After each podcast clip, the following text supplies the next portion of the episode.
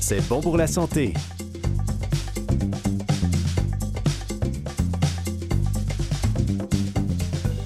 Bonjour, ici Camille Chai, toujours en compagnie de mon co-animateur François Baruel qui a été médecin en France. Bonjour François. Bonjour Camille. Ça va bien? Très bien, toi? Oui, très bien. Bon.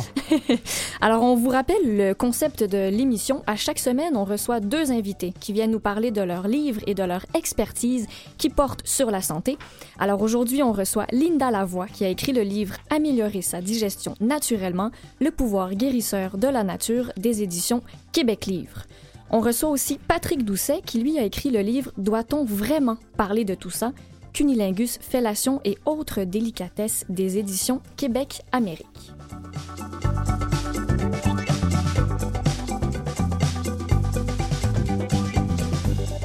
Bien sûr, on aura notre incontournable chronique livre avec Catherine Bourderon, la chronique historique d'Eliott Boulat, ainsi que le coup de gueule de Mathieu Guénette. Bienvenue à C'est bon pour la santé.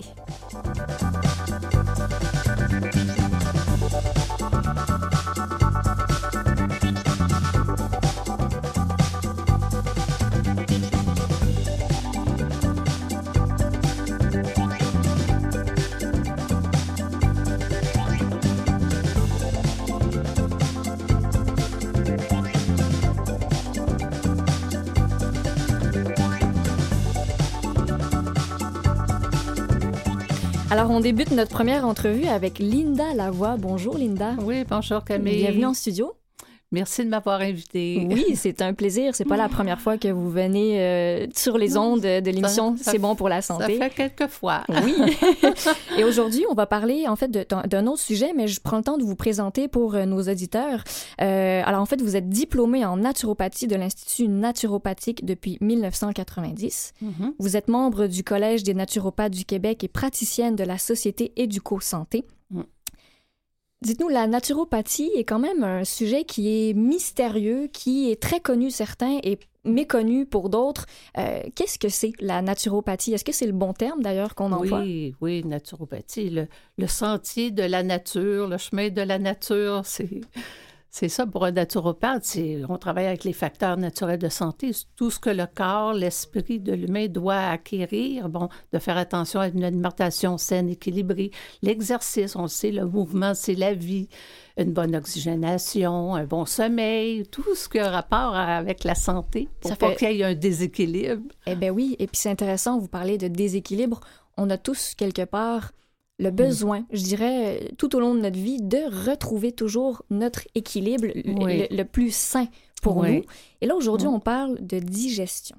Et oui, Qu'est-ce qu'on a à apprendre, sur, à apprendre Mm. sur la digestion en lien avec la naturopathie?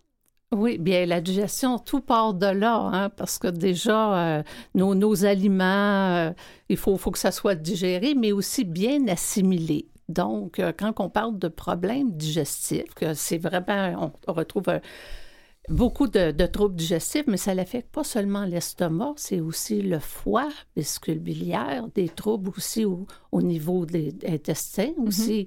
Donc, ça, ça regroupe beaucoup d'organes, là. ça- et ensuite, s'il y a une mauvaise, des troubles digestifs, une mauvaise assimilation, donc les nutriments, ne sont pas bien assimilés, ça peut se répercuter aussi sur le système euh, immunitaire. euh, Il peut y avoir beaucoup de Oui, répercussions. c'est ça. Et oui. donc, quels sont généralement les troubles digestifs dont on parle le plus souvent? Bon, c'est sûr qu'au niveau, euh, ça l'affecte aussi. Moi, je dis tout le temps, le la première règle, c'est une règle dans le fond que tout le monde sait, mais qu'on a tendance à oublier, c'est au niveau de la mastication. Mm. Tout part de là pour le processus de digestion. C'est vraiment la mastication. Moindrement qu'on on mange des, des- des aliments, faut bien mastiquer parce que là, les enzymes, la salive, tout ça contient des enzymes, l'amylase, qui va euh, digérer, prédigérer déjà l'amidon des aliments. Fait que déjà, c'est pour ça qu'on dit la- le processus de digestion débute par la mastication. Ça, c'est déjà un point de départ à respecter. Ensuite, au niveau de l'estomac, c'est sûr que ça peut affecter beaucoup. Des fois, il y a trop d'acidité, il y a des reflux qui peuvent irriter euh, beaucoup. Euh, même il y a le sphincter, des fois, quand il y a un reflux là, au niveau de l'œsophage, Mhm. l'acide remonte. Le, le sphincter, il peut avoir un petit trouble là, mécanique. Euh, des fois, là, ça prend une opération. Mais ça, c'est différent pour tout le monde. Quand on parle d'un Oui. reflux, un problème digestif, vous parlez de l'acidité. oui, Comment, comment on peut faire pour savoir personnellement euh, quels sont nos besoins ou quels sont les aliments auxquels on doit faire attention ou ne pas trop manger? Oui, c'est ça. C'est toujours individualisé. Oui. Chaque personne, c'est différent. On regarde toujours au niveau de l'hérédité. Ça, c'est la, la première phase qu'il faut regarder au niveau. euh, Ensuite, le stress. Le stress que la personne peut vivre. Puis ensuite, c'est sûr, là, son alimentation, il y a des aliments, des fois, qui peuvent déclencher un surplus d'acide. Ou... Mais des fois aussi, il faut regarder, quand je dis des fois, il faut manger dans le calme. Hmm. Si on mange, puis il y a déjà un stress, on vit une anxiété, euh, il y a de la colère, de la frustration, oups, ça l'affecte la digestion.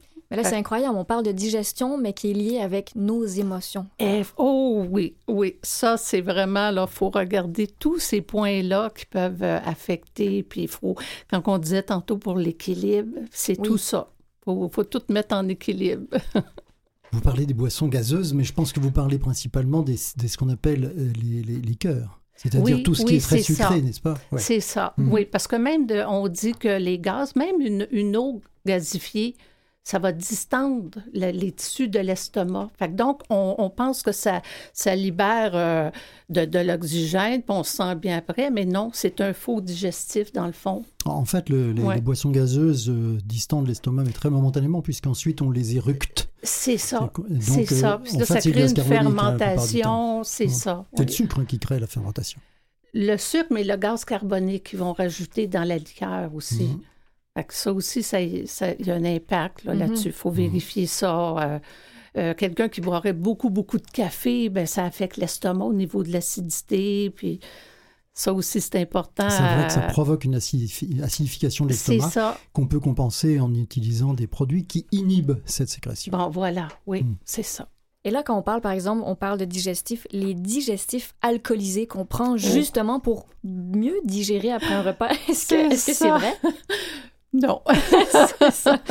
Comme on disait dans le temps, la, la fameuse petite crème de menthe, là, un digestif. Non, c'est un faux digestif. Puis même, même la menthe, même une tisane, des fois, à la menthe, pour quelqu'un qui est porté à faire des reflux, Oui. c'est même pas conseillé parce que justement, ça va favoriser des, comme un genre de space. Fait que donc, pour ces personnes-là, fait que voyez-vous, c'est pour ça qu'il faut toujours individualiser. Oui. Chaque personne, c'est différent. Pour un autre, ça peut, ça peut aller, mais Donc, il faut écouter son corps pour Ouais. voir euh, comment il réagit, qu'est-ce qu'on Ouais. peut ressentir et essayer d'améliorer notre alimentation. c'est Euh, ça. donc, il faut quand même qu'on ait des bases quelque part. Et vous, vous- Oui. vous nous en proposez plusieurs. C'est ça, c'est pour ça que j'ai voulu écrire ce guide-là. C'est un guide pratique dans le fond, puis qu'on peut retrouver beaucoup d'informations assez précises sur les plantes, les aliments qui nous conviennent, d'autres qui conviennent moins. Parce que dans le fond, c'est ça, améliorer cette digestion, c'est de choisir les bons aliments qui nous conviennent le mieux.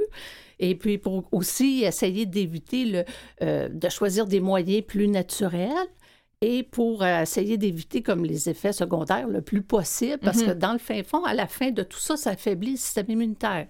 Fait que C'est pour ça que j'en reviens toujours à ça. hein. C'est vraiment important de... Tout est lié. faut aller à la base. Oui. Vous parlez des aberrations dans la nourriture. Ce sont lesquelles pour vous? Oui, ben des repas copieux. C'est sûr qu'une une fois ou deux, là, ça, ça peut arriver. Le temps des fêtes, on mange un peu plus. Mais quelqu'un qui prendrait vraiment l'habitude, ben, l'estomac, peut s'agrandir. hein. C'est comme un genre de ballon qui, qui rapetisse. Puis, oups, si on, on mange constamment, là, euh, beaucoup plus qu'on devrait, mais l'estomac s'agrandit, s'agrandit. Puis là, à un moment donné, mais on a des troubles de l'estomac parce que c'est pas, pas normal d'avoir un surplus, mais aussi au niveau des fritures. Tu sais, Des fois, je donne toujours l'exemple en conférence, je fais euh, la, la- la photo, ben, justement, qu'on retrouve dans, dans mon livre aussi, c'est la fameuse poutine. Mais la poutine, oui, euh, une frite, de temps en temps, c'est pas mauvais, une petite patate. euh, mais là, si on rajoute la sauce et le fromage, et puis des fois, je pense qu'ils rajoutent aussi des viandes Oui. maintenant. Bon, Oui. bon. Une fois, oui, peut-être, mais la personne, ça mange ça, puis le dessert, c'est le surplus, hein, boisson gazeuse par-dessus ça. Mais là, ce qu'on retrouve dans ça, bien souvent, c'est ça que je mentionne.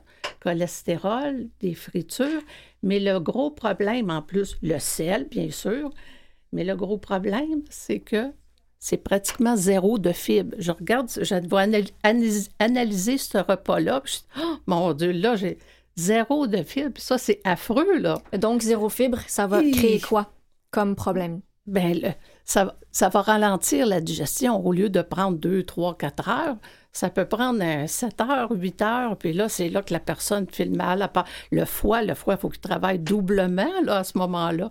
Ça peut créer des maux de tête, une série de, symptômes.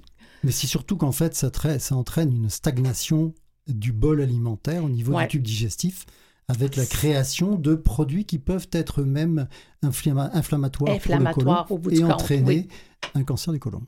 Oui, c'est pour ça d'ailleurs qu'aux États-Unis, où on mange énormément de viande sans trop de, dans les barbecues par exemple, c'est typique. Hein. Oui.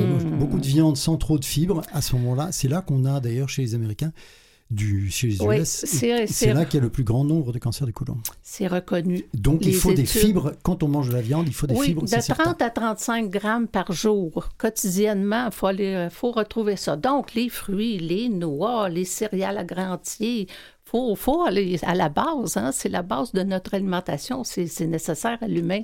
Mm-hmm.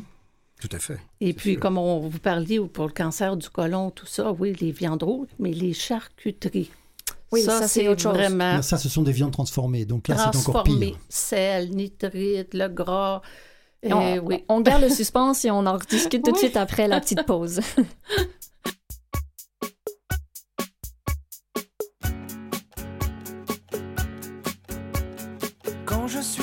chez moi toute la journée parce que j'ai un jour de libre pour me reposer. Je mange,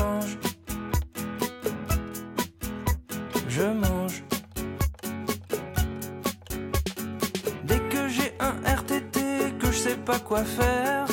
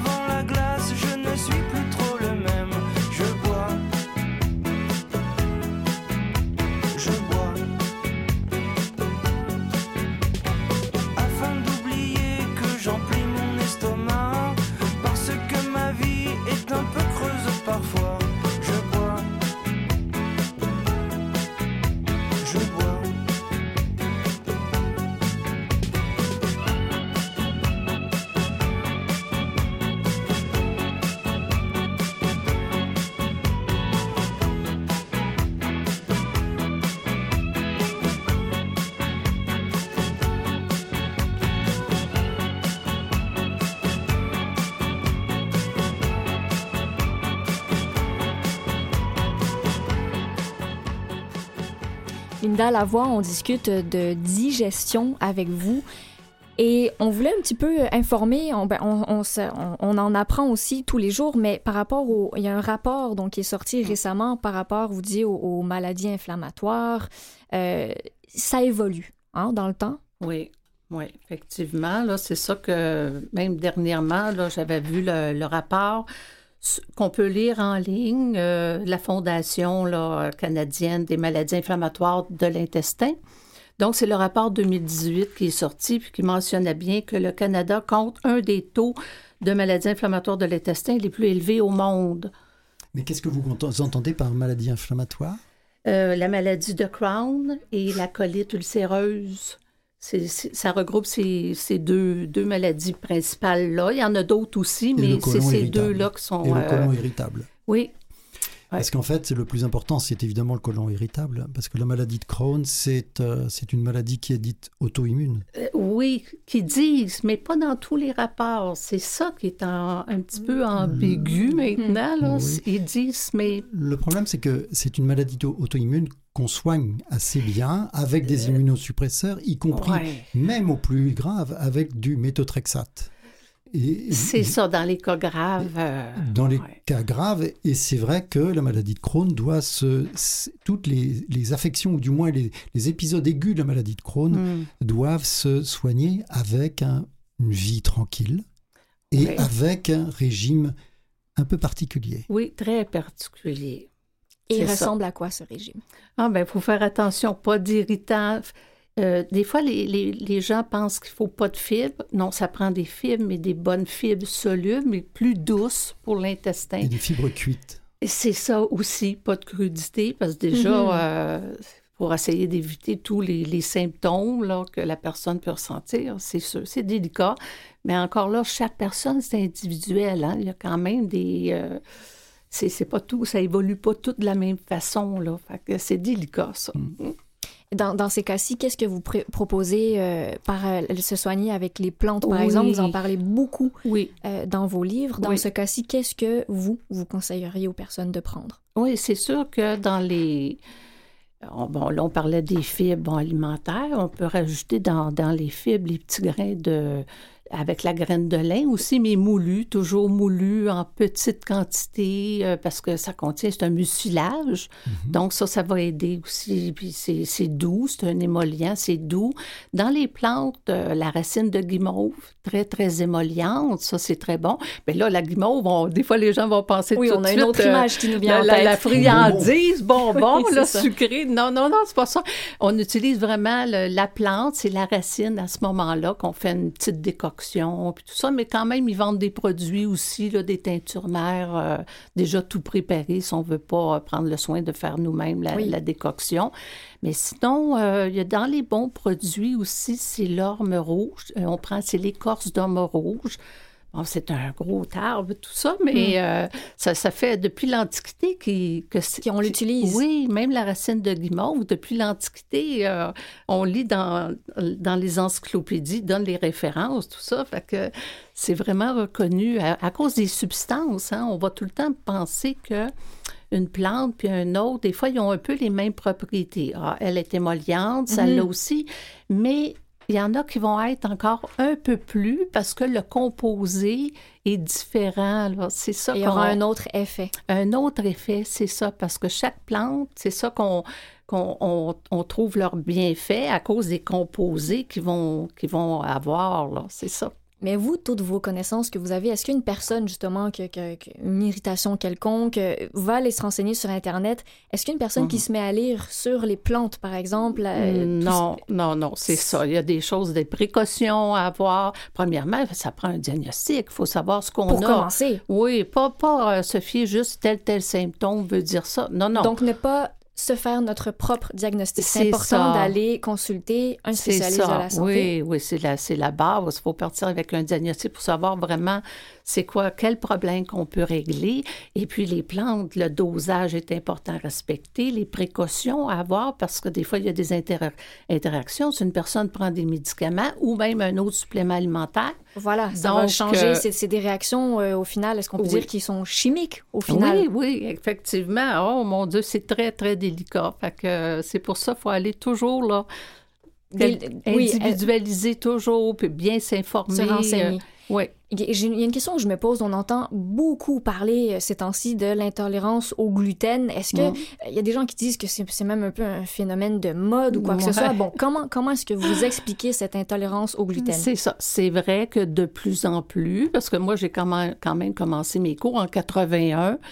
On en parlait un peu à, cette époque-là, mais c'était pas fréquent comme aujourd'hui. Ça, là, c'est vraiment un problème. Euh, moi, je, ben, en tout cas, selon les notes, selon beaucoup d'études que j'ai vérifiées, euh, ça peut partir des fois d'un stress, un gros stress que la personne peut vivre. On y revient hein, à ce stress. Toujours, hein, toujours, c'est vrai, ça, ça, ça endommage beaucoup le système, mais aussi des fois c'est un effet secondaire euh, d'une infection que la personne peut avoir et causer une infection au niveau de l'intestin.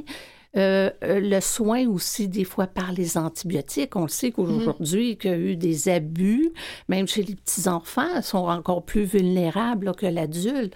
Fait que des fois, c'est ça, il va grandir, puis whoop, il développe une intolérance au niveau du gluten. Là, il faut faire, faut différencier un petit peu parce qu'il y a des allergies, des vraies allergies au mm-hmm. gluten. Mm-hmm. Ça, c'est différent parce que ça, ça, provoque le système euh, immunitaire. Là, là c'est différent. Puis il faut passer des tests aussi pour bien euh, juger que c'est ça, là, pour bien diagnostiquer. Mm-hmm. Mais sinon, l'intolérance euh, au gluten comme tel, moi, je dis tout le temps, faites un petit journal alimentaire. Marquez, là, tout d'une journée, qu'est-ce que vous consommez, puis essayez de couper le gluten. Puis si vraiment vos symptômes de ballonnement, mm-hmm. tout ça, même des fois de la somnolence, ça peut créer une certaine somnolence après les repas.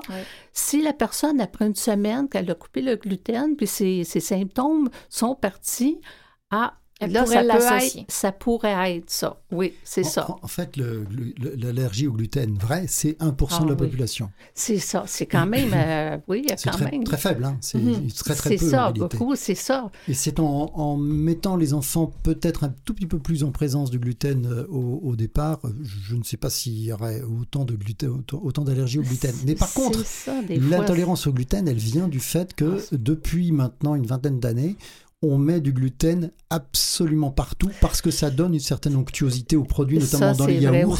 Même dans les yaourts, on met du gluten.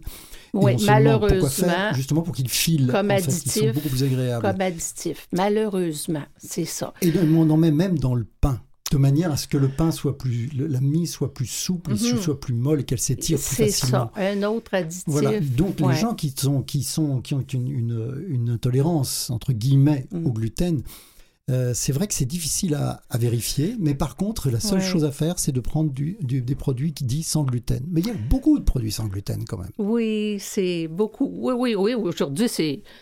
C'est plus facile de, s'alimenter sans gluten qu'auparavant. mais, même sans, mais même qui sont sans gluten naturellement. Oui. Hein?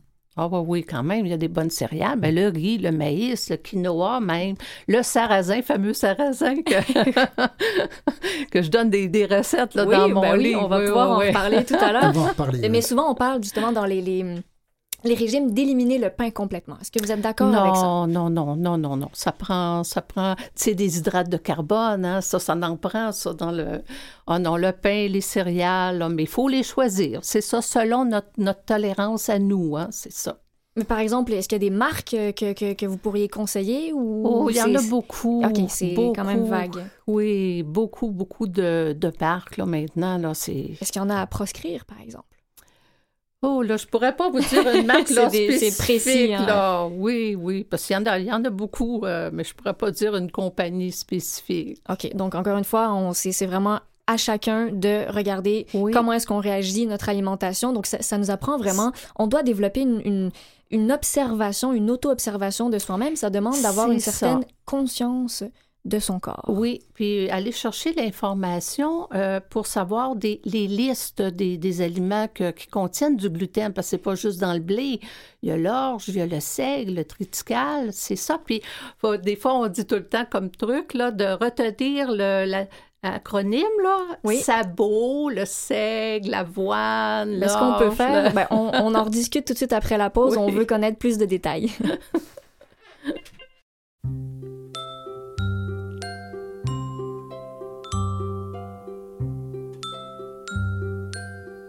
je vous ai apporté des bonbons.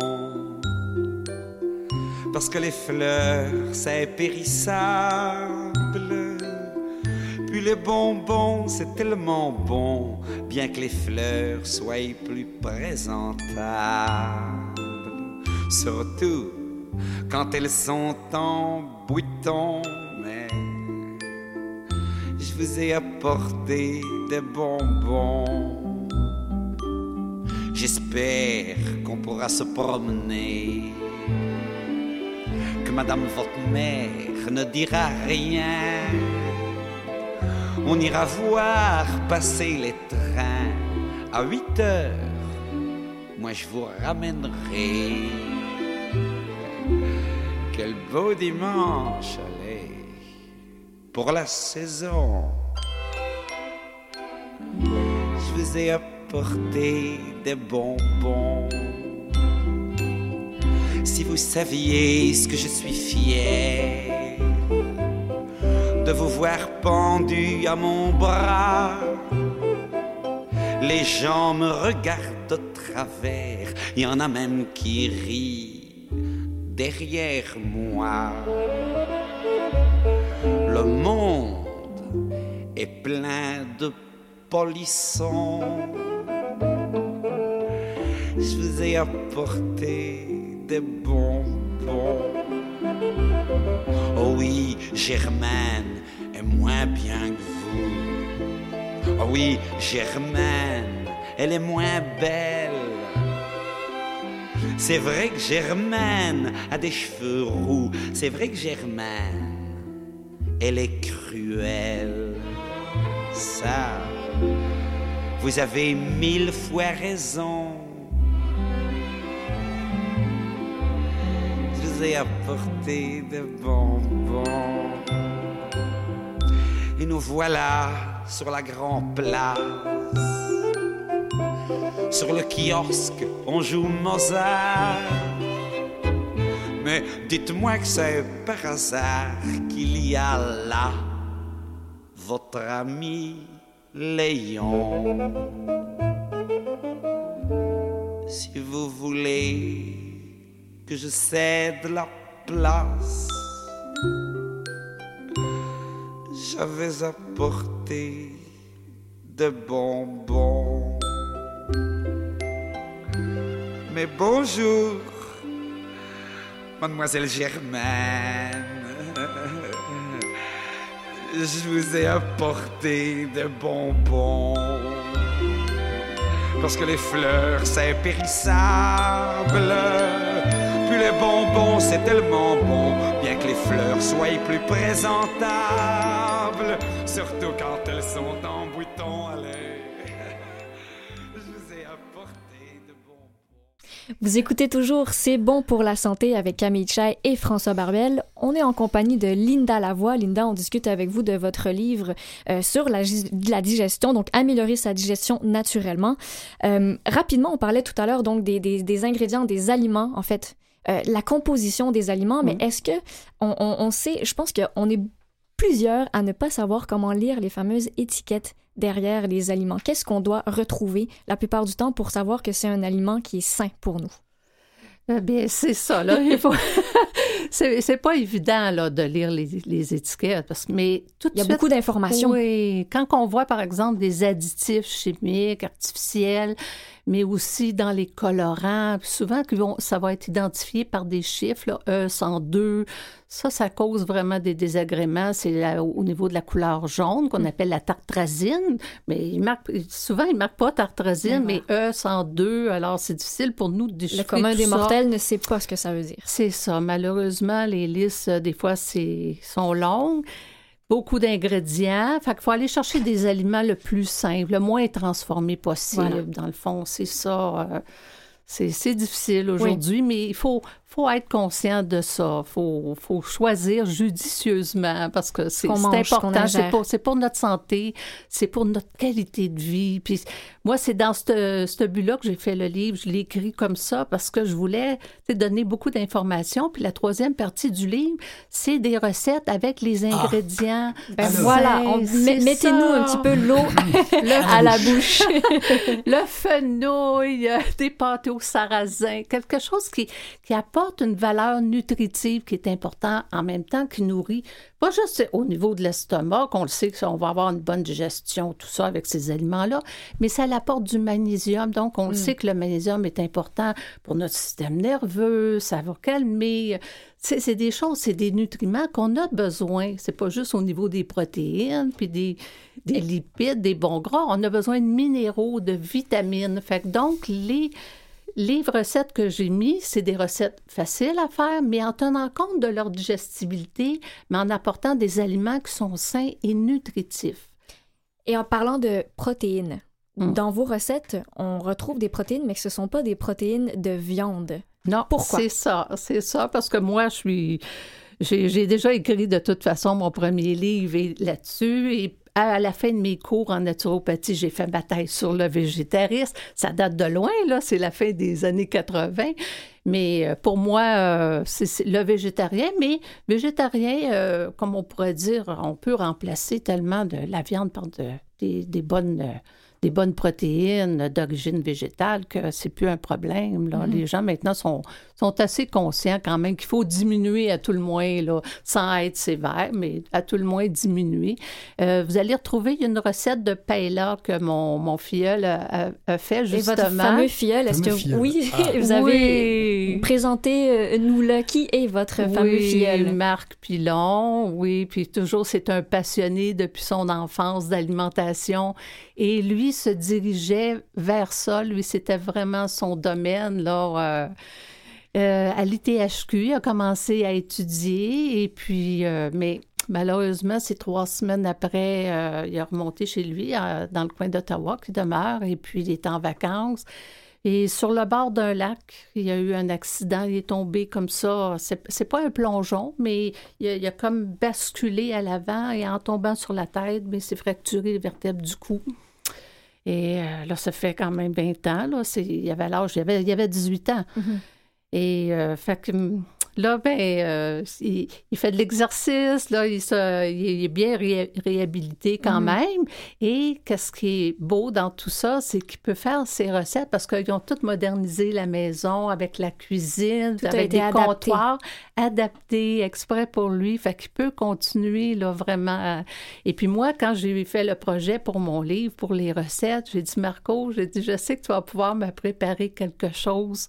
Fait que là, je lui disais, bon, j'ai besoin avec le fenouil. Hein, le fenouil, on le sait que c'est tellement bon pour la digestion. Mhm, puis, mhm. me, fait des salades de fenouil avec la pomme jaune, la petite vinaigrette de cidre de pomme. C'est tellement délicieux puis simple à faire, mais ça apporte des éléments nutritifs euh, incroyables. Fait il y a toute une série de, belles recettes. Oui, on les retrouve à la fin du livre. Il y a, comme, il y a une belle variété, un beau choix. C'est ça. Fait pour aider les gens à améliorer la digestion, qui est pour moi la base là, de la santé, euh, de penser à sa digestion. ce sont des recettes gastronomiques oui, et végétarienne. C'est ça. Mais celle-là, celle qu'on parlait tantôt pour le paella, mhm. euh, avec le poisson, je crois que c'est le bar qu'elle avait utilisé. c'est un bon repas avec plein de légumes. Puis euh, ça, c'est fait par, euh, par mon filleul, cette recette-là. C'est délicieux, oui. Et pour terminer, il nous reste à peine deux minutes. Quels seraient, en fait, vos aliments préférés que vous euh, consommez de façon régulière, que vous peut-être que des gens ne connaissent pas, ce qu'il y a des aliments que vous voudriez nous faire découvrir? Mais, oh, il y en a tellement. Je veux dire, c'est varié. L'alimentation végétarienne, c'est très, très varié. Mais on n'est pas obligé d'être végétarien. Oui, voilà, c'est propre à chacun, encore une fois. C'est ça, c'est un choix. Hein. C'est pour ça, de toute façon, mon premier livre, mon titre était ça, être ou ne pas être. Mais moi, je dis toujours aux gens, soyez informés avant de faire des choix, il faut être informé pour savoir qu'est-ce qui est bon pour nous, puis qu'est-ce qu'on peut s'approprier, puis... Euh, Magnifique. Ben écoutez, c'est une, une, belle, c'est un bel exemple, même avec l'exemple de votre filleul, ça prouve que euh, même si on est en fauteuil roulant, parce qu'il est en fauteuil roulant, euh, on peut évidemment toujours, c'est important de s'occuper de sa santé, peu importe l'état dans lequel on est. On est même, au contraire, c'est important de toujours garder ça en tête, parce que en fait, c'est ça votre message, c'est important d'avoir de garder un bien-être et de s'occuper de notre corps. Effectivement, c'est ça. Puis je mentionne toujours à la fin de quand que je donne mes, conférences, tout ça, puis je mentionne, ben, surtout celle-là sur la digestion, tout ça, je mentionne bien à la fin ça, c'est une citation de Voltaire, mhm. l'écrivain philosophe. C'est une très belle citation. Quand, quand il dit J'ai décidé d'être heureux, parce que c'est bon pour la santé. que c'est beau. Et merci beaucoup, Linda Lavoie, d'être venue à notre émission. Et je rappelle le titre de votre livre qui est Améliorer sa, sa, digestion naturellement, le pouvoir guérisseur de la nature, des éditions Québec Livre. Merci infiniment. Et nous, on poursuit. Euh, on va écouter le coup de gueule de Mathieu Guénette. Quand j'étais au primaire, dans la cour d'école, les enfants se traitaient de mongols et d'attardés entre eux. On se faisait chicaner par nos profs car mongol désignait des personnes atteintes de trisomie 21. Attardé faisait référence à des enfants souffrant d'un retard mental. Faire d'une insulte de leur état démontrait un manque de sensibilité. Les profs avaient bien raison. Parfois, les profs parlent dans le vide et on se rebelle, mais dans ces cas-ci, on semble tous avoir écouté nos profs. On n'entend plus ce genre d'insultes de nos jours. Et c'est vraiment génial. Bravo les profs! Par contre, aujourd'hui, on a remplacé nos insultes par d'autres termes. T'es donc parano, t'es bipolaire, tu es autiste, tu es narcissique, tu es un vrai pervers narcissique. Hey, pervers narcissique, on est rendu vraiment spécialisé dans le jargon. C'est pas un terme qu'on devrait pouvoir s'attendre à retrouver dans le langage populaire normalement. Mais ces mots, on les entend vraiment partout, et surtout on les lit, on les retrouve sur les réseaux sociaux. On pourrait voir ça positif. Les gens sont vraiment bien éduqués, ils utilisent des termes savants, ça fait chic. Le problème, c'est qu'on utilise ces termes-là, mais sans en comprendre la signification. C'est rendu que tout le monde est narcissique pour un oui ou pour un non. Par exemple, dans un party de Noël, je racontais que j'aimais faire mon jogging quand ça me permettait de passer du temps avec moi-même. Le collègue s'est exclamé Hey, ça là, c'est le summum du narcissisme. Ouf! Quoi, aimer passer du temps avec soi-même, c'est rendu une maladie mentale? Qu'est-ce que tu veux que je te dise? Je m'entends bien avec moi-même, c'est un fait, j'y peux rien. Il aurait fallu que je dise à la place Oh, quand je fais du jogging, je pleure tout le long car je me sens tellement seul, c'est vraiment difficile. Là, on aurait trouvé ça un peu plus acceptable. En fait, en passant, le narcissisme, c'est pas s'aimer soi-même. Ça, ça devrait juste être considéré normal. Narcissique, on parle d'avoir un sens grandiose de sa propre personne, de surestimer ses réalisations, d'avoir des fantasmes de succès illimités. On parle aussi avec le narcissisme d'un sentiment d'être spécial et supérieur aux autres.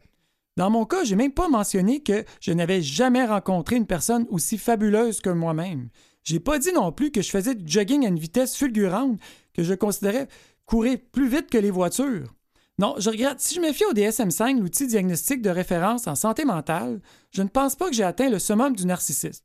Je pense en fait que je suis même pas au premier échelon. Mais le problème, c'est pas juste d'utiliser le terme sans en comprendre la vraie signification. Le problème est surtout que le narcissisme est avant tout un trouble de la personnalité. Un trouble de la personnalité, c'est un diagnostic psychiatrique. C'est donc un terme médical. Quand on parle de trouble de la personnalité, on parle de comportements associés à une détresse psychologique. Les psychiatres, malgré leurs études et leurs années d'expérience, se trompent souvent dans leur diagnostic. Imagine maintenant une collègue dans un party de Noël qui a un peu bu. C'est un acte sérieux émettre un diagnostic. C'est comme si dans le party de Noël, j'avais dit Ah, je me sens pas très bien, hier j'ai passé la journée au lit je me serais fait répondre Hey, toi, là, t'es le summum du cancer en phase terminale. Ouf! On ne diagnostique pas des cancers aux autres parce qu'ils ont l'air fatigués. Pour le narcissiste, ça devrait être la même affaire. Que quand on voit Trump et qu'on dit de lui qu'il est narcissique, c'est très grave. On ne devrait pas dire ça. C'est une insulte pour les narcissiques. Oui, les narcissiques sont des gens qui souffrent. On ne doit pas rire des gens qui souffrent.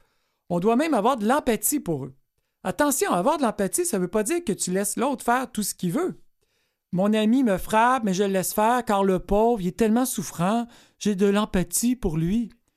Tu peux mettre tes limites en étant empathique. Puis pas besoin de passer tout ton temps libre avec un narcissique. Ça t'oblige en rien d'être masochiste.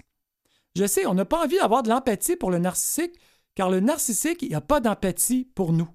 OK, je sais, c'est pas juste tu raison sur ce point-là. Mais tu sais, une personne non-voyante, on l'aide à traverser la rue. On dit pas, moi, j'aide pas les personnes non-voyantes à traverser la rue parce que eux, ils ne m'aident pas à traverser. C'est tellement pas juste. On se fait peut-être avoir dans la relation, mais en général, on l'accepte. C'est la vie.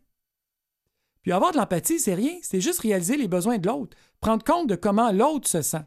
En plus, avoir de l'empathie, ça va te faire du bien à toi aussi, car ça va te permettre d'arrêter de tout prendre personnel. Tu vas avoir du recul sur la situation. Le problème du narcissique, c'est d'être arrogant. L'arrogance, c'est le symptôme relié à son trouble. C'est plate, mais c'est sa réalité. Un épileptique, son symptôme, c'est de bouger beaucoup. J'espère que ça, tu ne le prends pas trop personnel. Le narcissique, il se pense supérieur. C'est pas super sympathique, je le sais, mais c'est pas un choix conscient qu'il fait. Tu penses que le narcissique a trop confiance en lui? Moi, en tout cas, je suis pas dupe. C'est quelqu'un au fond de lui qui est mort de peur. C'est comme le chien qui jappe. Il jappe parce qu'il se sent menacé. C'est tout. Bon, je comprends que nous, les êtres humains, on aime ça s'insulter. C'est notre nature. Je sais, on veut t'enlever toutes tes insultes. On t'a déjà enlevé l'insulte de mongol et d'attardé. Là, je cherche à t'enlever les insultes de narcissique, bipolaire, autiste puis parano. Mais tu sais, il en reste encore plein d'autres, hein? Ça ne tenterait pas juste un peu de revenir à des insultes de base, tu sais, aux grands classiques. Tu sais, des trucs comme pauvre imbécile, gnochon, taouin. Vous écoutez, c'est bon pour la santé. Ah, ce Mathieu Guénette, vraiment, il est très très bon et bien fin. On l'attend justement pour peut-être une autre chronique sur les injures, hein, les injures classiques, on ne sait jamais. Hein. Maintenant, nous recevons Catherine Bourderon pour sa chronique euh, de livres. Et aujourd'hui, c'est Docteur Vous, les bas scientifiques de l'auto-guérison. Euh, par l'auteur Jérémy Howick aux éditions de l'Homme. Donc, euh, donc, c'est qui Jérémy Howick? Donc, c'est un philosophe, un chercheur en médecine et directeur du Oxford Empathy Programme à l'Université Oxford. Et il est diplômé de Dartmouth College. En tout cas, c'est euh, quelqu'un qui a fait beaucoup de recherches sur l'empathie. Il est connu pour ses recherches sur la médecine factuelle et la philosophie de la médecine, surtout pour l'utilisation des effets placebo en pratique clinique. Alors, c'est quoi ce livre? Euh, Docteur Vous, les bases scientifiques de l'auto-guérison. Alors, euh, Docteur Vous traite euh, de la façon dont le corps et l'esprit interagissent pour affecter la santé et le bien-être. C'est un genre de manuel d'auto-guérison accessible euh, mais il respecte euh, quand même euh, la médecine traditionnelle. Après avoir étudié 2000, le cas de 2500 patients, Dr. Jeremy Howick a pu mettre d'avant le pouvoir des effets, des effets placebo sur la dépression, l'anxiété. Et ce qui sort de ce livre, c'est changer nos habitudes de il prône dans ses ouvrages la capacité de notre corps à s'auto-guérir. En fait, le corps produit ses propres médicaments, ça on le sait. Alors, selon lui, nos capacités d'auto-guérison euh, et à travers ses recherches démontrent qu'il faut se détendre, penser positivement, faire du yoga. Il explique également dans son livre l'impact du comportement du médecin et sur la guérison du patient. Alors, euh, ça a un impact négatif ou positif. Euh, que la solitude tue et qu'il est primordial de bonifier nos relations sociales pour avoir une bonne santé, comme faire des petits gestes euh, spontanés et gentils. D'ailleurs, euh, François, est-ce que vous pouvez nous en lire un extrait? Alors, à la demande générale, je vais lire un extrait, bien entendu. Premièrement, ayez une attention spéciale pour un membre de votre famille, comme l'inviter à déjeuner, lui rendre visite ou lui envoyer une carte. Aidez un collègue de travail qui a de la difficulté à terminer une tâche que vous maîtrisez bien. Offrez du temps à une œuvre de bienfaisance. Faites un don à une œuvre de bienfaisance. Devenez membre d'un parti politique ou d'un regroupement qui aide les gens. Faites une gentillesse totalement désintéressée. Il y a quelques années, à l'occasion d'une promenade avec mes sœurs dans un parc, nous avons remarqué ce qui semblait être une lettre oubliée. Nous l'avons ramassée. C'était une magnifique carte sur laquelle quelqu'un avait écrit Ceci est un acte de bonté aléatoire. Soyez heureux et passez une bonne journée. La carte n'était pas signée. Quelqu'un l'avait déposée là, à notre intention, ou à l'intention de quiconque l'aurait vue avant, vu avant nous. J'ai laissé plusieurs cartes de ce genre ici et là, et j'espère qu'elles ont rendu heureux les gens qui les ont trouvées, comme nous l'avons été, mes sœurs et moi, quand nous avons trouvé celle-ci. Il existe un site web qui donne des tas d'idées d'actes de bonté au hasard. Donnez des objets à une œuvre de bienfaisance. Cela vous aidera à désencombrer votre espace. La plupart d'entre nous ont trop de tout et fera des heureux. Tout comme le sergent Brian Grisby et l'officier Troy Dillard qui, ont retrouvé Melvin Amrin, des, faire des petits gestes comme celui-ci améliore concrètement la vie de quelqu'un et pourrait avoir une influence positive sur votre santé. Essayez pour voir, vous m'en donnerez des nouvelles. C'est ça, en fait, François. Qu'est-ce que vous en pensez? Est-ce que vous pensez que notre comportement a un impact sur notre santé? Euh, comme est-ce que le fait d'être gentil, d'être généreux, d'être altruiste, est-ce que ça a un, impact sur notre santé en général, sur notre bien-être? C'est comme de sourire, se forcer à sourire le matin. Mhm. Et ça donne, on a l'impression que la vie est plus agréable. Parce que ça sécrète réellement quelque chose. Parce que ça sécrète réellement quelque chose. On a fait l'étude et on s'est aperçu de ça. Et de fait, faire, faire du bien aux autres, c'est vrai qu'on se sent quand on donne une pièce à un, quêteux mhm. au feu rouge, c'est vrai qu'on ça fait du bien, on se sent bien, on, sent, on se sent bien. Parce que, en fait, c'est ça qui, dans, dans tout le livre, c'est euh, l'idée maîtresse du livre, soyez gentil, euh, cultivez euh, vos relations, soyez harmonieux, soyez dans la gentillesse.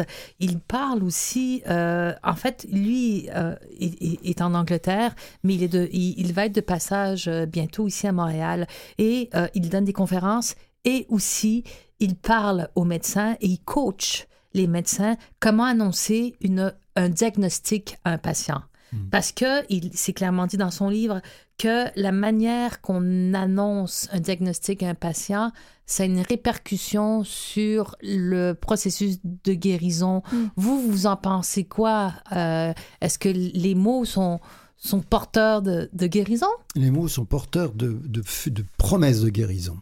Les mots sont porteurs de promesses de guérison et ils permettent de voir la chose, de voir la maladie d'une manière totalement différente.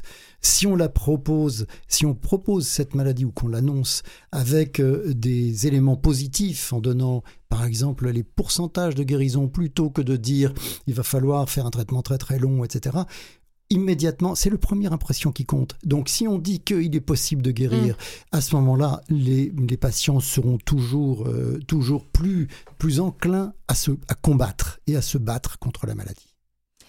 Et c'est clair aussi que, euh, bon, ça c'est plein de pensées positives, mais si on, nous annonce euh, un cancer ou une maladie incurable, c'est quand même pas 10 euh, piastres qu'on donne à un itinérant qui va faire en sorte qu'on va guérir. Donc, je pense que c'est bon de mettre en application euh, ces dires, ces pensées, mais une fois que la, maladie frappe, est-ce que vous pensez qu'on peut faire marche arrière?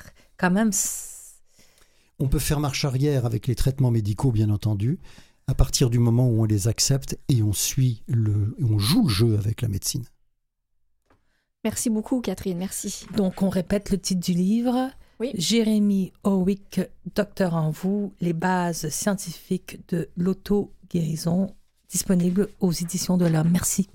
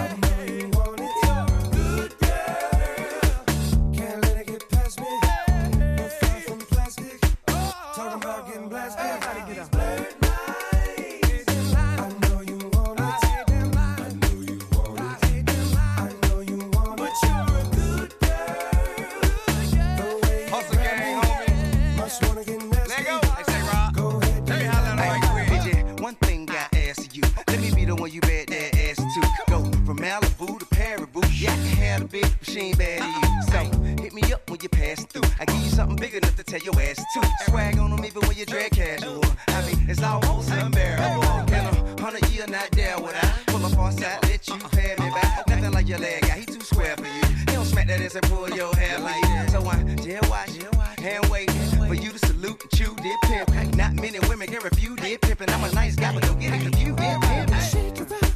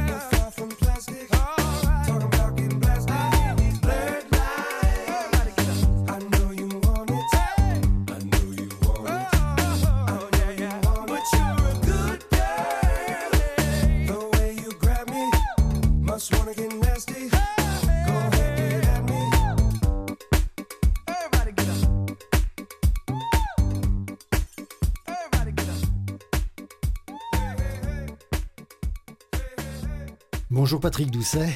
Bonjour. Vous êtes professeur en psychologie depuis 25 ans et vous avez beaucoup écrit à propos du domaine mal connu qu'est la sexualité, en rivant leur clou à des croyances ancestrales ou scientifiques. Et je pense aux fumeurs de cigares autrichiens dont vous parlez souvent, vous savez. Oui, j'évoque Freud à l'occasion. Même assez souvent, vous tordez le cou. Votre livre Doit-on vraiment parler de tout ça est sous-titré Cunilingus, fellation et autres délicatesses, ce qui donne une idée du champ de votre recherche. Il est édité chez Québec Amérique. Hmm. Une première remarque en rapport avec le sujet. Vous aimez beaucoup les confesseurs italiens et les épouses qui s'épanchent dans le confessionnal. Oui. Il y a de nombreux témoignages de cette manière. On, trouve, on se trouve alors un peu plongé dans l'univers de Casanova avec ses demoiselles lubriques et ses confesseurs compréhensifs. C'est assez amusant ça. Ben, je- en fait, dans- quand j'écris des livres, je, je veux euh, partager aussi mon plaisir de lecture. Et Ouais, ça, c'est Ça se sent. euh, le, c'est le, le sexe au confessionnal publié en 1973. À moins d'être particulièrement intéressé par la sexu- sexualité, qui va lire ça? Ouais, ouais, Donc, bien euh, sûr, moi, quand je lis ces choses-là, ben, je souligne des passages C'est qui... très amusant d'ailleurs. Oui, ben, c'est pour ça que je le fais. Ben oui, oui, non, c'est- ça illustre parfaitement. Votre livre commence par une étude des différentes manières de faire une bonne éducation sexuelle. Il y en a deux. Il y a l'éducation sexuelle répressive, Ouais. et ça, vous la retrouvez, en fait, on la retrouve depuis très longtemps en réalité.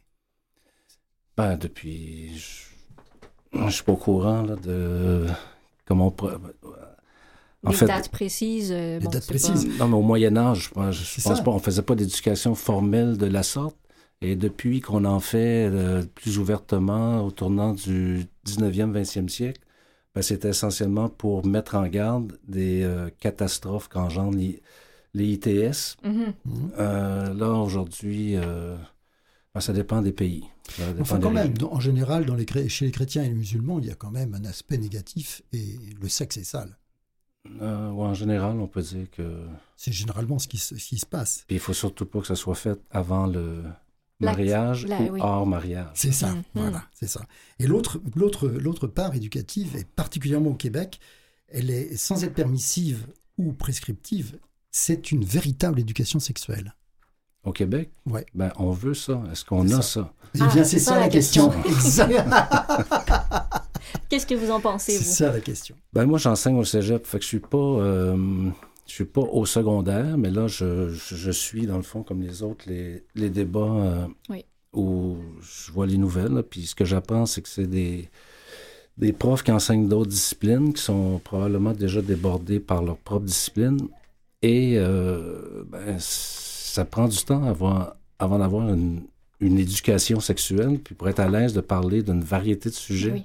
avec les nuances euh, qu'il faut. Ben, Ce qui nécessite un véritable professeur d'éducation sexuelle. C'est-à-dire que, un peu, vous en, vous en êtes un d'ailleurs. ben, moi, je suis professeur de psychologie. Et Oui, d'accord. Mais en réalité, dans ce livre-là, je vois que vous avez fait énormément de références et de questions. Vous avez demandé que des, vos étudiants posent des questions justement sur la ah, ben, Je donne un cours qui s'appelle Psychologie de la sexualité. Eh Donc au fil des ans, euh, c'est aussi pour ça que j'écris. Je vois l'intérêt que ça suscite et chez les, ceux qui ont 17 à 19 ans, mais si on n'a pas eu de formation plus euh, élaborée, même quand on est adulte, on n'a pas toutes ces informations-là euh, très souvent. Et je m'aperçois qu'en effet, les chiffres que vous donnez montrent une méconnaissance vraiment très importante de la sexualité chez les jeunes. On va revoir ça tout à l'heure après la pause.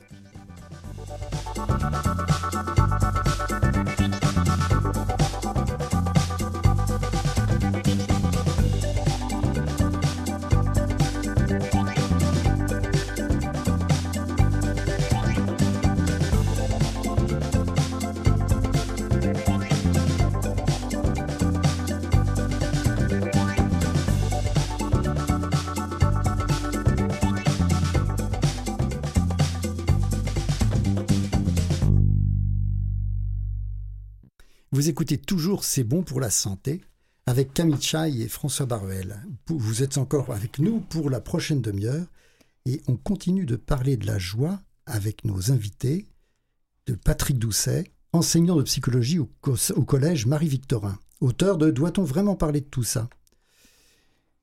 Donc Patrick, on parlait tout à l'heure de la méconnaissance de tout ce qui est sexualité et j'ai lu avec effarement que 25% des Françaises de 15 ans en 2009, ne savaient pas qu'elles avaient un clitoris.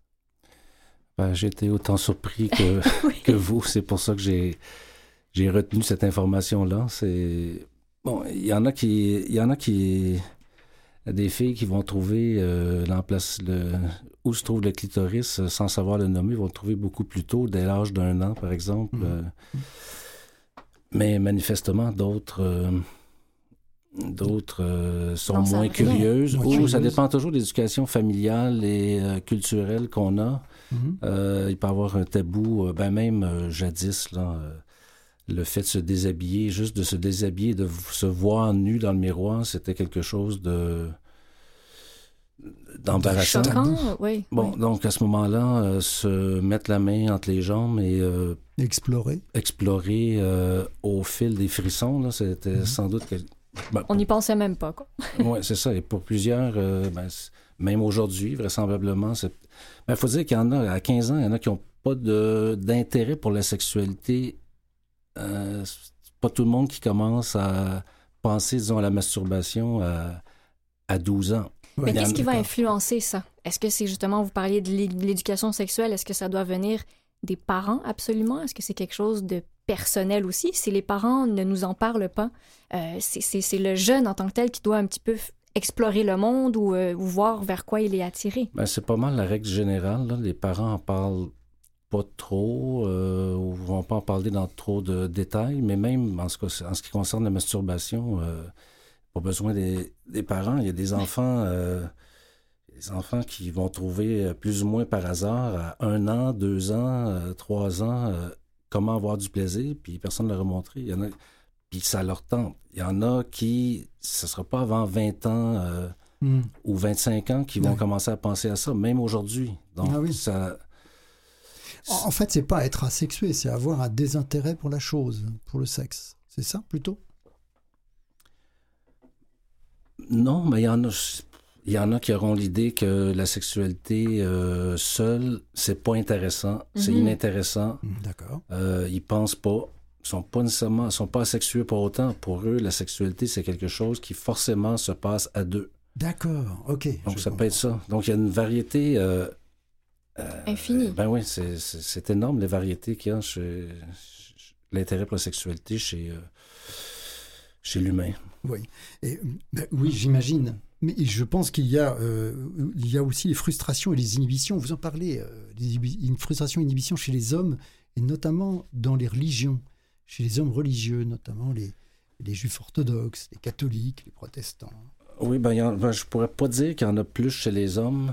Euh, dans, chez les femmes, euh, peut-être que ça donne que je le mentionne. J'imagine qu'il y en a aussi chez les femmes. Oui, c'est peut-être tout si on grandit dans un environnement qui nous rappelle que la sexualité est, est mal avant le mariage, hors mariage, que, que, la fin première de, la, de tout rapport sexuel, c'est la procréation. Mhm. Tout le reste, c'est vaguement mal. Ben, bon, ben, il y en a qui il y en a qui se développent normalement malgré tout dans un contexte comme ça, mais il y en a plusieurs qui vont développer des euh, culpabilités, une anxiété. Euh. C'est vrai que vous rappelez que en fait toutes les religions sont d'accord sur le fait qu'il faut procréer et que tout coït est fait pour procréer et non pas pour le plaisir. Oui, c'est ça. Ben, toutes les religions, j'ai moins, euh, j'ai moins étudié les religions orientales qui, euh, de toute façon... Euh, Je parle des religions occidentales, en effet. Oui, c'est ça. Les religions monothéistes s'entendent... c'est ça. Elles sont toutes d'accord là-dessus. Hein? Bon, on valorise... Peut-être un petit peu moins pire dans, dans l'islam, mais même à ça, le, la masturbation va être ouvertement déconseillée euh, aujourd'hui. Oui, je me souviens d'avoir assisté, d'avoir vu sur YouTube le prêche d'un imam qui disait que la main allait devenir enceinte ah. et ah qu'on allait devenir des singes.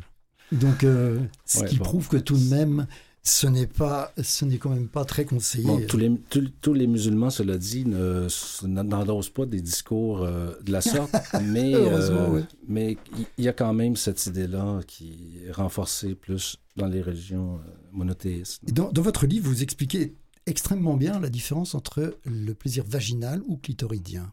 Ouais. Est-ce que vous pourriez nous expliquer justement la différence qu'il y a entre les deux et cette espèce de confusion finalement entre les deux? Parce que euh, il y en a une, le, plaisir clitoridien, notre fameux Freud disait que c'était un plaisir enfantin qui devait être abandonné au profit du plaisir vaginal, puisqu'il s'agissait en fait de, devenir une, une, femme. Et à partir du moment où on est une adulte mature et assumée, on ne doit plus être que vaginal. Ça, plusieurs femmes ont été complexées euh, jusque dans les années 70 à cause euh, d'idées de la sorte. Mais euh, bon, finalement, les deux sont possibles. Il n'y en a pas un qui, qui est psychologiquement plus sain, plus... Mm-hmm. Ça dépend des dispositions de chaque femme. Plus de femmes obtiendraient l'orgasme par la stimulation clitoridienne. la pénétration peut être quelque chose de d'appréciable. Non, mais de, franchement appréciable, mais Ça, ça, va, ça sera plus difficile d'atteindre l'orgasme de cette façon-là. D'accord. Pour les chiffres que j'ai pu voir, jusqu'à 30, peut-être 50% des femmes euh, obtiendraient, obtiendraient l'orgasme par la pénétration euh, vaginale. Mm-hmm. Mais c'est, donc, c'est pas la majorité. Euh, mais certains en tireront de cette façon-là un plaisir. Par la stimulation des parois vaginales, peut-être ce qu'on appelle le, point G, euh, qui est aussi dans la même région. Le point G qui est sur la face antérieure du vagin, à peu près à un pouce de, de, l'entrée du vagin. C'est ça. Et qui est, qui est très variable d'ailleurs. Euh, cette sensibilité est très variable d'un jour à l'autre, hein, ça il faut bien le dire aussi. Et il faut dire aussi que c'est une zone qui est particulièrement innervée euh, un peu moins que le reste, mais c'est vrai que la partie la plus innervée, c'est quand même le clitoris. Oui, mais par rapport au point G, euh, une minorité de femmes vont euh, tirer du plaisir de cette région-là. Plusieurs sentent, disons, un plaisir accru, mais sans que ça mène à l'orgasme. À l'orgasme. D'autres y parviennent, mais ça reste tout de même une minorité. Je peut-être quelque chose comme 10-15 si euh, euh, je me souviens bien. Donc ça varie. Les Grafenberger, euh, c'était les Grafenbergiennes. Il n'y en a que 10 à 15 c'est tout. Oui, bien plus vont tirer du, plaisir, mais pas jusqu'à l'orgasme. Vont tirer des sensations particulières sans que ça mène nécessairement à l'orgasme. Ah d'accord. Oui. Mais donc ça varie aussi. En fait, c'est comme n'importe quoi il n'y a pas quelque chose qui marche pour tout le monde, qui est vrai exactement pour tout le monde. Dans le livre, je parle des pratiques sexuelles communes, mais l'intérêt, entre autres, du livre, c'est de montrer à quel point des gens sont vraiment branchés et apprécient quelque chose, et d'autres qui trouvent ça indifférent, et d'autres qui trouvent ça répugnant. et, euh, Donc, c'est ça, on est, euh, on est toutes faites assez, euh, différemment. Oui, et j'imagine que, par exemple, vous disiez, bon, c'est pas toutes les femmes qui vont atteindre un orgasme. Peut-être qu'elles elles vont l'atteindre des années plus tard. J'imagine que toutes sont aptes, mais ne le savent pas nécessairement. Donc, il faut essayer d'aller stimuler ce, ce, côté-là. Mais je vous garde en haleine. On va aller écouter euh, la chronique historique d'Eliott Boulat et on continue tout de suite après. Alors, comme vous l'avez peut-être remarqué, la sexualité est quand même quelque chose qui se pratique depuis euh, l'aube de l'humanité, hein, ne serait-ce que parce que nous ne serions pas là pour en discuter, mais c'est vrai que la représentation qu'on a de la sexualité a énormément évolué. Alors déjà, ne serait-ce que parler de sexualité, c'est quelque chose d'assez récent les pratiques sexuelles ont très longtemps été encadrées par les pensées religieuses. Alors d'ailleurs c'est assez intéressant dans les temps préhistoriques si on regarde, les premières représentations d'organes sexuels sont souvent des organes sexuels féminins. Ce n'est que plus tard qu'on va voir apparaître des représentations soit représentées de façon graphique, soit sculptées de d'organes masculins. On se souvient à Pompéi, il y en a eu pas mal. Voilà, mais Pompéi, entre guillemets, c'est récent dans l'histoire. Hein. Là, je parle de choses qui se passent il y a 10 000, 8 000, 6 000 ans avant Jésus-Christ. Mais c'est vrai que on a une idée d'une société, par exemple, grecque classique, hein, c'est-à-dire entre 6e et on va dire environ 4e, 3e siècle avant Jésus-Christ, assez libérée sur cette question parce que l'homosexualité, notamment dans la société athénienne, est très souvent mise en avant. Parle aussi euh, que ce soit homosexualité masculine ou féminine. On peut parler de la figure de Sappho, cette poétesse grecque qui a écrit justement sur bien le nom de l'île de Lesbos, qui a écrit des poèmes qu'on retrouve encore, de temps en temps on retrouve des nouveaux fragments mhm. sur la sexualité féminine. Mais il faut penser que dans la famille grecque, notamment la famille athénienne, l'important c'est encore une fois, comme on en a parlé dans l'émission, la procréation. Et du coup, ce qu'on appelle l'éphébie, c'est-à-dire l'initiation par un adulte d'un jeune adolescent à la sexualité qu'on qualifierait aujourd'hui d'homosexuel, c'est vraiment un une partie très courte dans la vie d'un homme. Après, une fois que tout ça s'est passé, il doit se marier et fonder une famille. Pas vraiment. C'est question d'homosexualité, d'hétérosexualité, c'est pas aussi ferme que ça. Mais ah, avant tout, le sexe va être pratiqué un peu pour plaisir, mais surtout, encore une fois, pour la famille, pour la procréation. Le cadre familial, un homme et une femme reste extrêmement important dans la Grèce antique. Par contre, c'est vrai qu'il peut y avoir des pratiques pour le plaisir. On pensera notamment à Rome, les patriciennes, donc les femmes de la upper class euh, romaine, pouvaient se payer les services de gladiateurs qu'elles avaient vus dans les arènes, qu'elles trouvaient fort séduisants, fort attirants, pour justement... Je reviens à Pompéi. On en revient à Pompéi, exactement. Sauf qu'il n'y avait pas d'arène, euh, trop de l'arène de gladiateurs à Pompéi. Euh, mais quand on parle de sexualité, on parle aussi, bien sûr, de pratiques sexuelles. Alors, certains textes laissent à penser que, par exemple, l'apparition du vibromasseur viendrait de Cléopâtre, qui, dans certains textes, se retrouve enfermée dans un papyrus des abeilles pour obtenir une vibration et donc se stimuler. J'adore, c'est vraiment un historien extraordinaire. Il fouille absolument partout. Alors, ce que je dirais à nos auditeurs, c'est de ne pas essayer ça à la maison et à nos auditrices, hein, ça peut être un peu dangereux. On a inventé du meilleur matériel depuis faut savoir bien s'équiper. Alors, la sexualité, la contraception, c'est important. La contraception euh, peut prendre diverses formes. Alors, la chose la plus courante qu'on va trouver par exemple au Moyen Âge, ça va être soit des moyens d'éviter justement la pénétration vaginale qui peut mener à avoir un enfant, donc soit on passe par d'autres endroits, hein, notamment bah, tout ce qui est sodomie, etc. D'ailleurs, il faut faire attention, euh, ce n'est encore une fois pas l'homosexualité qui est très mal vue au Moyen Âge. Le sentiment platonique entre un homme et un homme ou une femme, une femme c'est assez bien reconnu. Par contre, c'est à partir du moment où il y a pénétration que là, ça commence à être mal vu. Pareil pour la masturbation. Hein. Ça, ça vient de pratiques. C'est-à-dire qu'il faut que l'homme soit actif. Exactement. Et même dans. c'est toujours la passivité qui est mal vue. Exactement. c'est ce que dit Patrick dans le livre. C'est une perte de statut, en fait, d'une certaine manière. Euh, donc pour la contraception, par exemple au Moyen Âge, on peut utiliser un tissu, du lin par exemple, trempé dans l'huile, ce qui va donc en fait créer une couche étanche qui va empêcher la semence de pouvoir aller féconder l'ovule. Alors, dernière petite chose, on va avoir une nouvelle en fait chape de plomb sur la sexualité. Alors, il y a bien sûr la première chape de plomb qui est la chape de plomb qui va être notamment dans la chrétienté. On pense à l'épisode d'Onan, Hein, le mhm. frère de Judas, mhm. qui, devant reprendre la femme de, son frère, n'est pas très motivé, va donc se soulager dans le désert et foudroyer par Dieu. Donc ça a laissé un certain quand même imaginaire par rapport à la masturbation, dans la chrétienté notamment. Et ça va se retrouver par exemple dans la société victorienne où là c'est extrêmement répressif sur le désir, que ce soit féminin ou masculin. Par exemple, au 19e siècle, dans la société victorienne, il y a des corsets anti-masturbatoires pour hommes. C'est-à-dire que votre jeune adolescent commence à arriver à ses premiers émois, on va le corseter avant qu'il aille dormir pour qu'il ne puisse pas se toucher et donc qu'il ne puisse pas se faire du mal à lui-même, bien sûr, hein, et à sa famille. Alors, je terminerai euh, là-dessus sur euh, aussi les, les, fantasmes qu'on peut avoir sur l'effet de certaines pratiques, par exemple la fellation. Mhm le président de la Troisième République, Félix Faure, en 1899, va être retrouvé, mourant puis mort, dans le Salon Bleu de l'Élysée, à la suite d'une relation sexuelle avec son amante. Et on va penser un temps que c'est à cause d'une fellation qui se serait un peu trop bien passée, qui aurait donné ce mot attribué à Clémenceau. Oui, il, voulut, il voulut être César, mais il mourut Pompée. Il ne fut que il Ne fut que Pompée.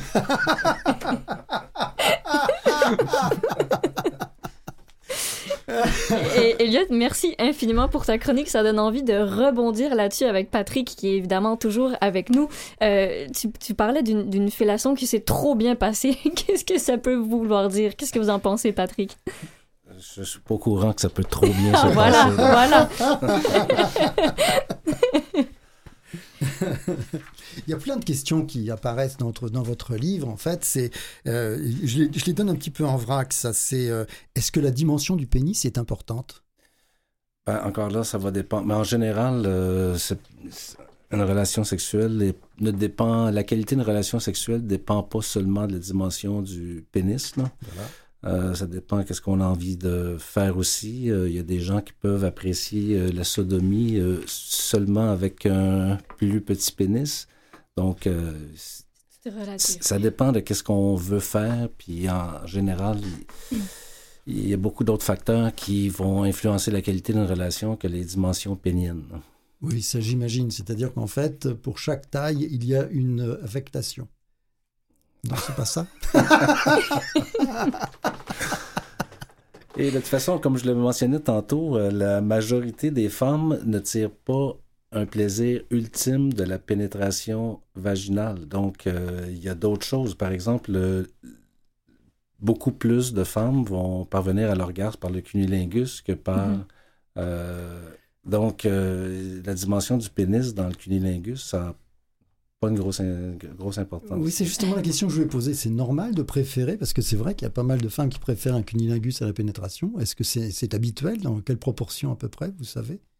Ben, ça va Ben, aujourd'hui, euh, aujourd'hui, c'est beaucoup plus commun. Il y a encore des réticences euh, culturelles, par exemple, dans mes. Euh, ça, j'ai trouvé ça, j'ai découvert ça dans ma classe il y a une dizaine d'années. Là. Oui. Les, j'ai des classes assez multi-ethniques multi-ethnique avec euh, beaucoup d'Haïtiens et euh, un peu moins d'Africains, mais euh, chez les Haïtiens, il semble y avoir une, une réticence à pratiquer le cunilingus de la part des garçons. et on me l'a dit, ben, en fait, plusieurs étudiantes qui en parlaient en classe trouvaient ça ben, fatigant parce que leurs copains haïtiens euh, devaient se faire souvent tordre le bras pour, euh, euh, pour s'y mettre.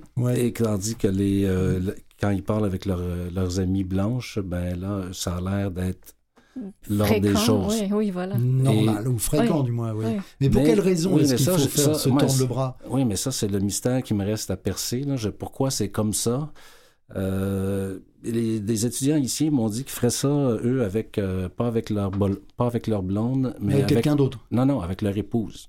Euh, ah! juste une fois mariés. Évidemment, c'est pas toutes ah les pas tous les Haïtiens qui vont penser ça, hmm. mais je l'ai entendu vraiment souvent. Là. Donc, mais comment cette, cette idée-là se, se perpétue chez des Haïtiens d'ici en comparaison, finalement, on est tous sur la même île. Oui, c'est ça, ça. Pourquoi il y a par rapport à cet acte-là, il y a une différence. Euh, c'est clair que les Blancs l'aperçoivent en général assez bien, mm. comme dans le restant de la population, mm-hmm. et euh, chez, les, euh, chez les Haïtiens et les Africains, je ne sais pas si ça a quelque chose à voir avec une espèce d'asservissement, ben, comme le kinénégus était mal vu chez les Romains de l'Antiquité, parce que c'était un rôle euh, de, un rôle d'esclave ou un rôle de, ben, passif? Oui, c'est ça. C'était euh, être au service euh, de l'autre et c'était s'abaisser, c'était mhm. finalement renier sa, virilité mhm. en quelque sorte. C'est pourtant justement, au contraire, un, un, gain, un don qu'on fait euh, à l'autre. Ouais, c'est une question de perception, encore une fois. Hein, c'est... non, mais on le voit aujourd'hui, on le voit comme ça et euh, ça me semble être une bonne chose, mais euh, mm. bon, pour d'autres, c'était péché de faire ça aussi. Tu ne dois pas avoir une union sexuelle juste pour le pour en, tirer du plaisir. Mm-hmm. Donc pour d'autres, c'était très culpabilisant. Il y a toutes sortes de raisons pour lesquelles on peut euh, finalement, euh, dans une culture. Euh, Justement. Ne pas, ne, pas, ne pas pratiquer cette conduite. Et je, voyais un, documentaire qui parlait justement au Sénégal d'un téléroman dans lequel ils cherchent, ils discutent du cunilingus et de comment. ben en fait, le téléroman cherche à faire la promotion de cette pratique sexuelle. Là, ça, c'était il y a mm-hmm. un an ou deux. Là. Donc, mais d'où viennent ces différences-là, je pourrais, ça, je ne sais pas. Il y a aussi quelque chose de, de, peut-être avec l'excision, non? Puisque en fait en Afrique il y a très peu, il y a beaucoup d'excision et que le cunilingus dans ce cas-là perd peut-être un petit peu de son intérêt. Euh, oui, je ne le sais pas pour l'Afrique, mais il n'y a pas beaucoup d'excision à Montréal. il y a plus d'excision. Non, il n'y en a pas beaucoup à Montréal. Non, il n'y en a pas beaucoup. Donc pourquoi cette réticence? Mais oui, mais dans beaucoup d'Africains qui sont qui rentrent, qui viennent euh, à Montréal et des enfants repartent ensuite dans le pays pour se faire exciser et reviennent. Il y a une recrudescence d'excision. Oh oui, ça, je, ça, je le nie pas, mais je faisais référence. Mes étudiants sont plus davantage ici. Oui, oui. est-ce que donc euh, est-ce que le, le, coït doit toujours exclusivement apporter, est-ce qu'il doit toujours être exclusivement euh, procuré du plaisir, le coït, ou bien est-ce qu'il est obligatoire d'avoir un coït au cours d'une relation sexuelle? Pour vous? Ah ben, pas, pas... Moi personnellement. Non, De, ce que vous savez, de ce que vous savez. Non, non, ben euh, non. Il y a, si euh, de toute façon, on peut avoir des difficultés érectiles aussi plus jeune, aussi plus vieux, euh, l'érection n'est pas, euh, pas même nécessaire pour avoir des rapports sexuels satisfaisants. Hmm. On peut se satisfaire autrement. L'important, c'est d'avoir une variété de pratiques pour euh, finalement pouvoir trouver une certaine satisfaction, mais la, masturbation mutuelle, ça peut être aussi satisfaisant. Des rapports orogénitaux mutuels, ça peut, ça, dépend de hmm. chacun. Oui, c'est sûr. Oui, c'est vrai que c'est vrai que c'est chacun son. Finalement, c'est un petit peu ce que vous dites dans le livre, c'est que chacun trouve euh, la manière de, de partager un plaisir et d'avoir du plaisir. Oui, quelle que soit la méthode. Il faut apprendre à se connaître, faut apprendre à connaître l'autre parce qu'on n'est justement pas toutes. Euh, c'est pas toutes les mêmes choses qui nous branchent. Mm. Eh ben et ben, le but du livre, c'est un peu de démystifier euh, tout ça et que chacun puisse se reconnaître euh, dans ses plaisirs, mais aussi peut-être dans ses malaises et reconnaître aussi les plaisirs et les malaises des autres. Justement, le malaise des autres, c'est cette, cette, ce manque de communication entre les, entre les deux partenaires. C'est ça qui est souvent, qui achoppe en réalité. Ben oui, c'est important de communiquer pour, euh, euh, je, m'applique justement dans le livre à montrer comment il peut y avoir une variété de perceptions différentes. Et si on communique pas, ben on risque, ça risque de nous échapper et tôt ou tard, ben, la monotonie peut s'installer, mm-hmm. l'insatisfaction peut s'installer aussi. Donc, c'est ça, c'est pour ça qu'il faut, c'est pour ça qu'il faudrait lire le livre parce que ça donne justement des idées, ça donne des idées de variation et de variété de, dans, dans les manières d'obtenir du plaisir dans un couple. Oui, bon, ça reste, il reste que c'est pas un guide pratique. Euh, je sais que c'est pas un guide pratique, mais, ça, en parle, Votre livre en parle d'une manière tellement simple et tellement, euh, tellement, tellement évidente, explicite que ça, ça, ça, défait, ça, dé, ça dénoue tous les tabous. Oui, ben c'est ça le but en fait. Euh. Ouais. Ben, oui alors, euh, alors j'avais d'autres questions à vous poser, mais je crois malheureusement qu'on va pas avoir suffisamment de temps. C'est ça qui est dommage, parce que c'est vraiment un bouquin qui est extrêmement, extrêmement explicite et qui, qui se lit, pas comme un roman, mais qui se lit comme un mode d'emploi très, très, très complet. Très complet. Donc euh, la dernière chose, c'est écouter l'autre que j'avais noté. Écouter l'autre, faire ce qu'il ou elle demande, et inversement, est toujours profitable dans les relations, qu'elles soient sexuelles ou pas ou ailleurs. C'est général en fait ça. Ça s'appelle la communication. c'est tout bête. c'est vraiment tout bête. Bon, merci Patrick Doucet. Nous avons passé un moment de, transgression des tabous, parce que c'est vraiment ça, en parlant de choses qui peuvent fâcher certains, mais ravir d'autres. Hein. Nous retiendrons beaucoup de choses de la morale de l'histoire, parce qu'il est important qu'il y en ait une dans ce domaine, pour faire taire les grincheux. Et c'est que rien n'est interdit dans le domaine du plaisir, sexuel en particulier, si chacun est en âge de participer et est consentant. Bien entendu. Le plaisir est thérapeutique. Et je rajoute, et je termine par le, le stupre et la luxure sont loin derrière nous. Donc votre livre dont nous avons égoutté quelques, quelques échantillons, doit-on vraiment parler de tout ça? Et qui est une sorte d'éducation sexuelle pour tout le monde, est édité chez Québec Amérique. Merci beaucoup Patrick. Merci. à vous.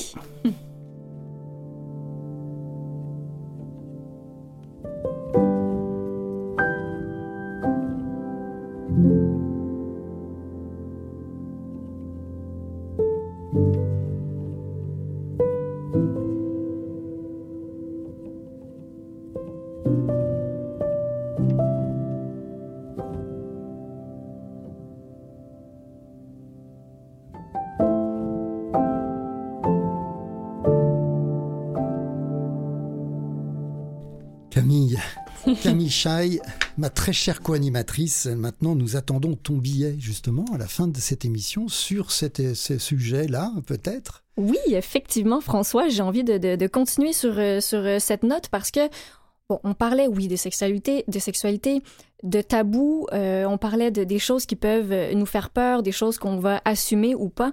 Et j'en profite justement, c'est, oui, un sujet tabou. Et puisqu'on a encore Patrick qui est avec nous en studio, je vous partage quelque chose que j'ai vécu moi personnellement, étant né sans bras ni jambe gauche.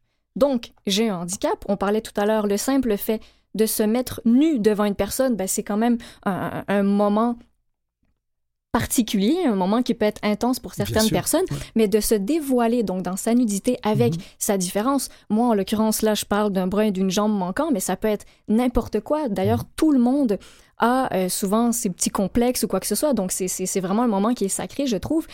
Et à travers tout ça, je vous dirais que euh, je me suis déjà fait approcher par des hommes qui euh, avaient un certain plaisir ou une certaine attirance envers donc mon épaule, qui est simplement une épaule, donc on pourrait nommer mognon, ou j'ai aussi un, petit pied. Donc j'ai seulement un petit pied avec quatre orteils, et je me suis rendu compte que ça attirait justement certains hommes. Est-ce qu'on peut, est-ce qu'on parle, c'est du fétichisme, Patrick? Euh, oui, ben c'est une préférence reconnue, si on veut, là, qui a un nom précis dont, que j'ai oublié cependant.